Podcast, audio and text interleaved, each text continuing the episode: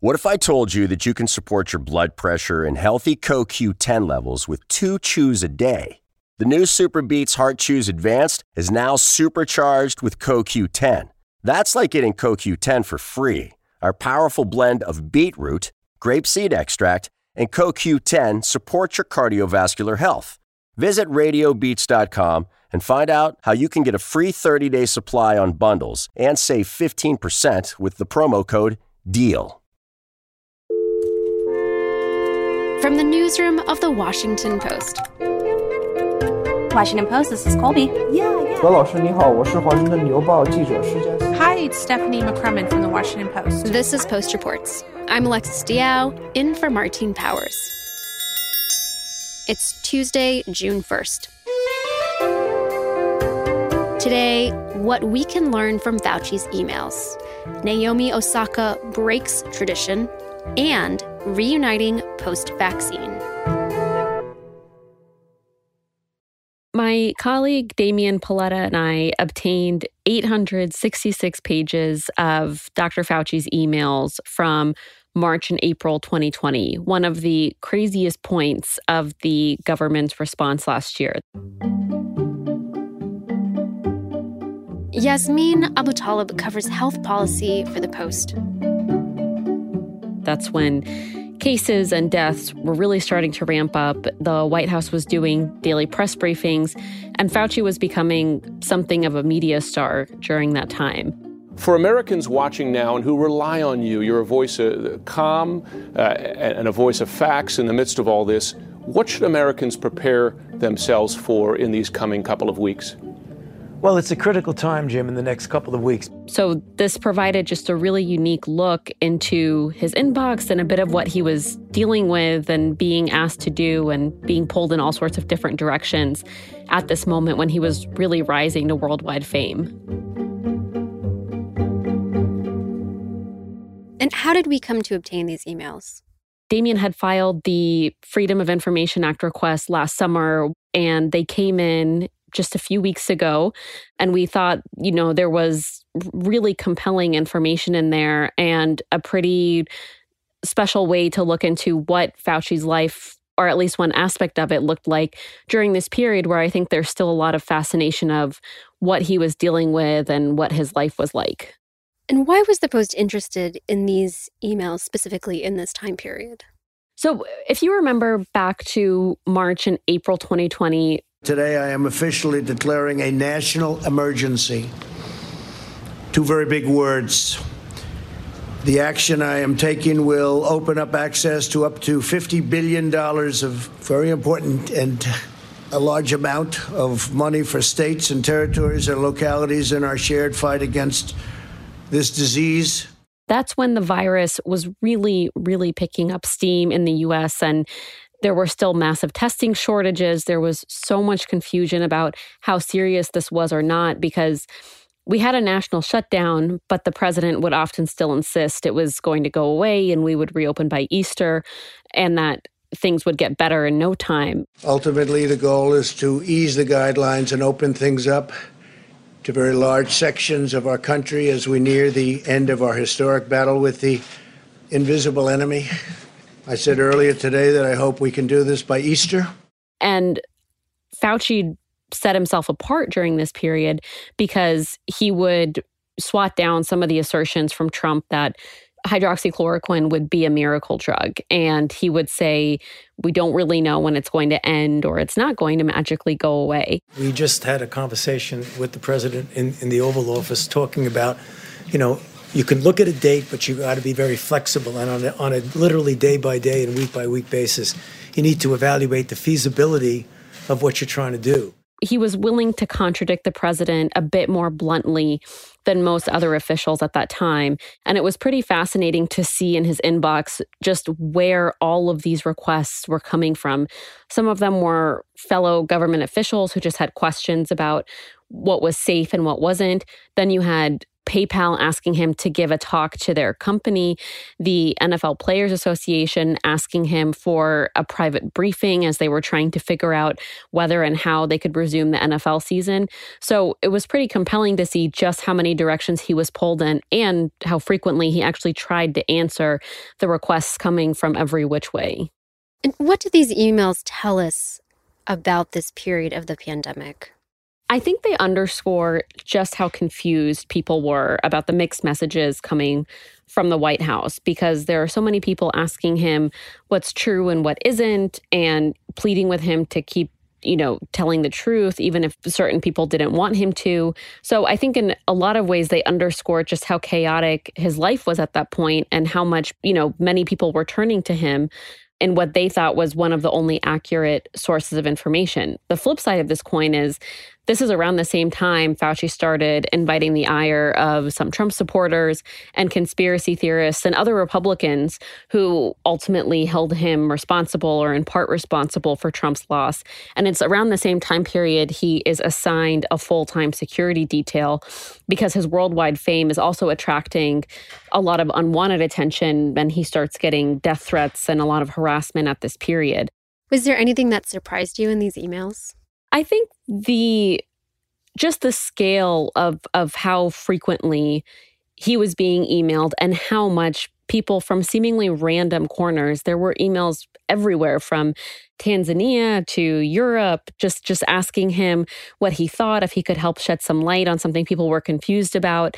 And i think the other interesting thing was to see how he sometimes grew kind of bewildered at the public fascination with him and how much some of it started to make him uncomfortable. There was one exchange where an NIH colleague sends him an article from the Washington Post that's about all this Fauci merchandise that's being made, Fauci donuts and socks and bobbleheads and and the public fascination. And Fauci saying, I-, I wish it would stop. So I think it was just really interesting to see how he was internalizing and perceiving his kind of newfound fame on a much larger scale than what he was used to and what he saw his role responding to strangers and former acquaintances alike trying to answer their questions, even if it was at two or three in the morning. And in reading through these emails, did you get a sense of like Fauci the man? I think you could see that he was afraid of the course the virus would take in the same way many of us were. Obviously, he's a highly respected infectious disease expert. He was in the middle of the response, but there was one email in which someone from the Surgeon General's office writes him, and he ticks off a series of, of pretty thoughtful questions about the virus. And in one of the questions, he asks, What keeps you up at night? And Fauci tells him that what keeps him up at night is a pandemic event. I think he mentioned something about a respiratory virus and the government's response to that, which is exactly the situation that we all found ourselves in. It was a very human moment just in seeing that he harbored a lot of the same fears that we did. There was there was so much and continues to be so much that's unknown about this virus and how it behaves and it was especially challenging because it was a respiratory virus that spread so easily. And he tells this person quite candidly that the situation that we were currently in was the one that kept him up at night.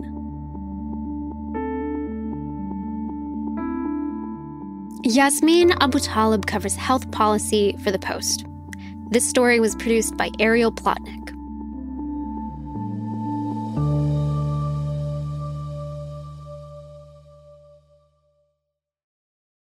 Naomi Osaka is one of the biggest tennis stars in the world. That's Ben Strauss. He covers sports and media for The Post. She's 23, she's won four Grand Slams, and she is the second ranked player in the world.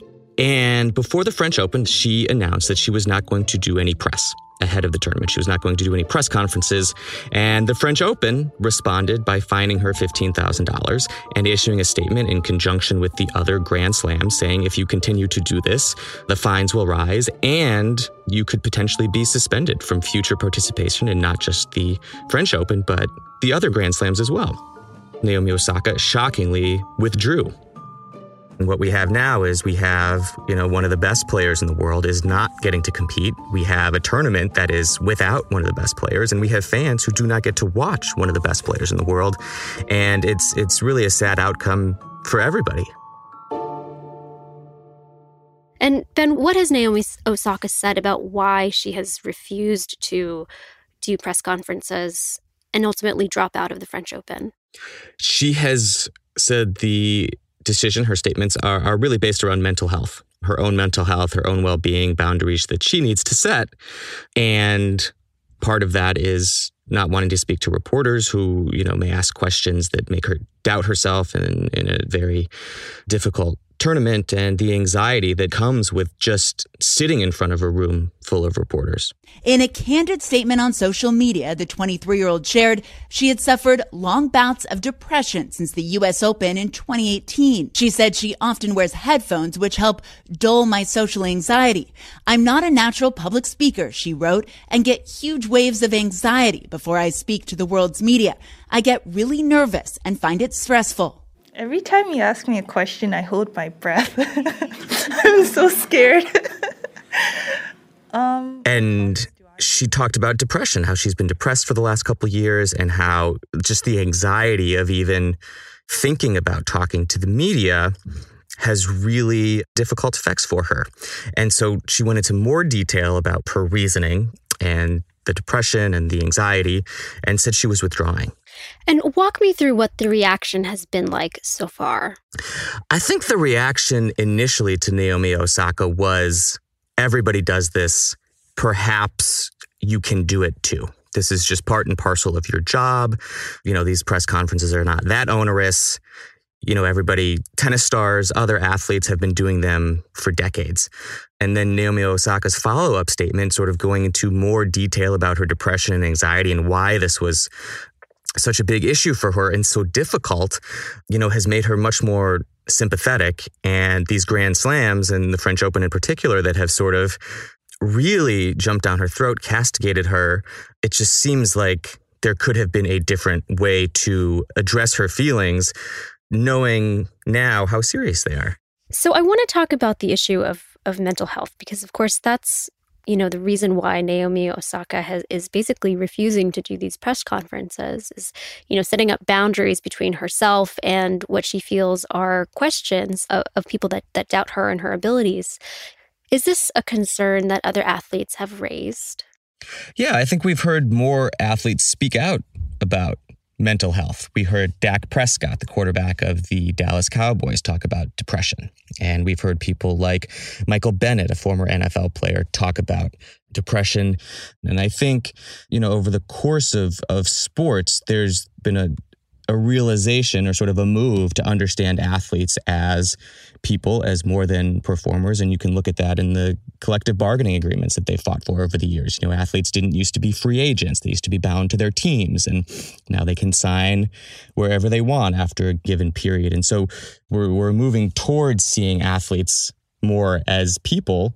And I think in this moment, on the heels of the coronavirus and the pandemic, and more and more athletes being willing to talk about their own mental health that that is you know a movement in that direction also have there been other situations where this has come up before where players have just refused to do press conferences so there's a pretty high profile, very recent example. Uh, Kyrie Irving, you know, one of the better players in the NBA, has been fined twice. He's a member of the Brooklyn Nets, and he's been fined $25,000 and $35,000 both this season for refusing to talk to the media ahead of the season and then refusing to speak to them after games during the season. So he has said, My time is too valuable. I don't want to talk to the media. He referred to the media as pawns, and he has been fined for this too.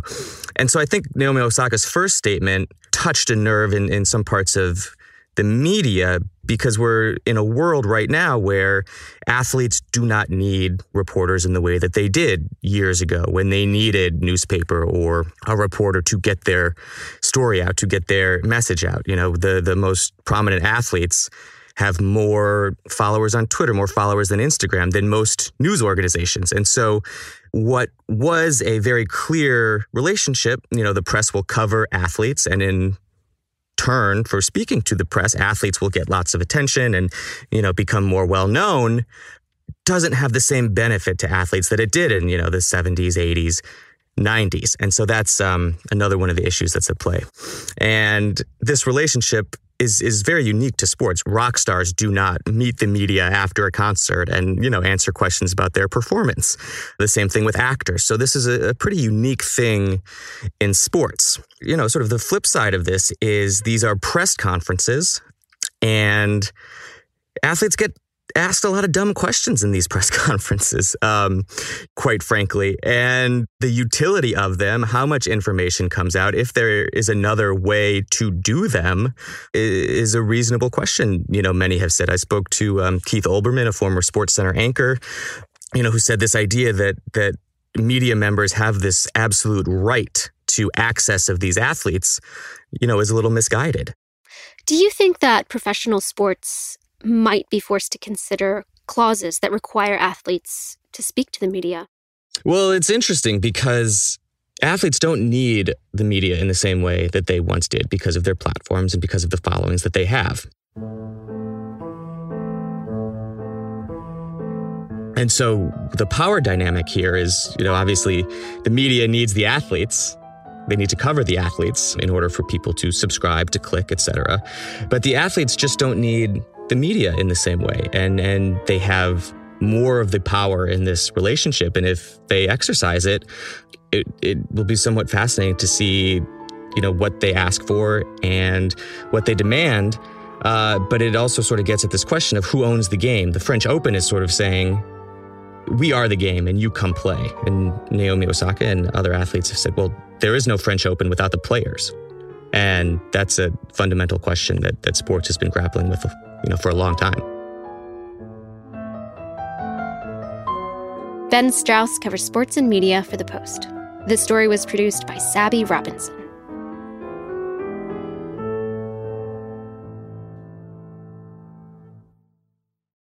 And now, one more thing.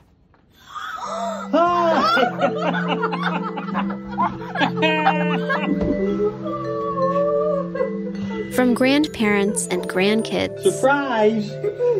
To aunts and nephews. There she is. There's Auntie Laura. Hey, little dude, how's it going? Americans are reuniting with those they've missed most. More than 167 million people have gotten at least one vaccine shot in the United States, and many are ready to see their friends and family, including Wendy Elliott. She's in a group of four women, all in their 60s, who have a weekly game of mahjong. We've been playing together for probably three years, and we would play once a week, and I would say we were casual friends. And then the pandemic hit, and we couldn't see each other in person anymore. We couldn't play in person anymore, so we started playing online. Mahjong is a very tactile game. It's very sensory. You hear the click of the tiles, you touch the tiles, you know, you hear each other calling tiles. You kind of miss that when you're not playing in person. Early in the pandemic, Wendy was diagnosed with breast cancer. Just having these women available to socialize with and vent with and having them as part of my tribe was just really important. And then in the fall, her friend Val Greenberg learned that she too had breast cancer the Mahjong game that had been a casual social activity became a lifeline. Hello? Oh, no, it's Val. Hello. And Val ended up getting diagnosed in September. It just gives you the strength to know that someone else is doing the same thing that you are. Hi. Oh, so nice to see you. I know. Oh. I know. I know. When you're in the middle of treatment, and especially in intensive treatment like I was, it's so nice to have something else to think about. Having a, you know, life-threatening disease at the same time that you're kind of locked down and forced to distance yourself from people is it's a very interesting thing to go through. But Wendy says that even though she was grateful for online mahjong, being with her friends in person was so much better You can touch people again. Uh, we can hug each other. I'm so excited to be here. oh my goodness. We can laugh with each other. We can share food. It's joyous. My recovery is going well. Val's recovery is going well. I just knew I wanted to make a kind of a big deal and I wanted to celebrate. Hey. To in person Maj. Yes. Wow. Yay. In person Maj. And to luck and love and laughter and life. Yes. L'chaim.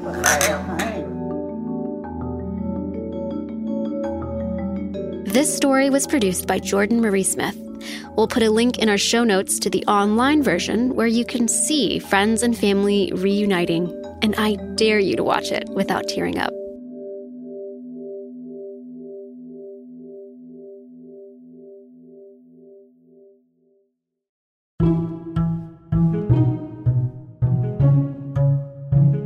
That's it for Post Reports.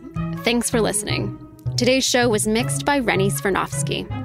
You can learn more about the stories in today's show at postreports.com and join the conversation online using the hashtag postreports. I'm Alexis Diao. We'll be back tomorrow with more stories from the Washington Post.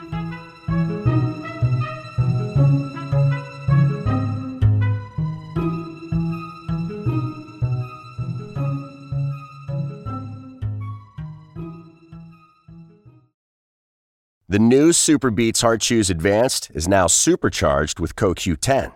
Support your healthy CoQ10 levels and blood pressure with two chews a day. Visit RadioBeets, B-E-E-T-S dot com and save 15% with promo code DEAL.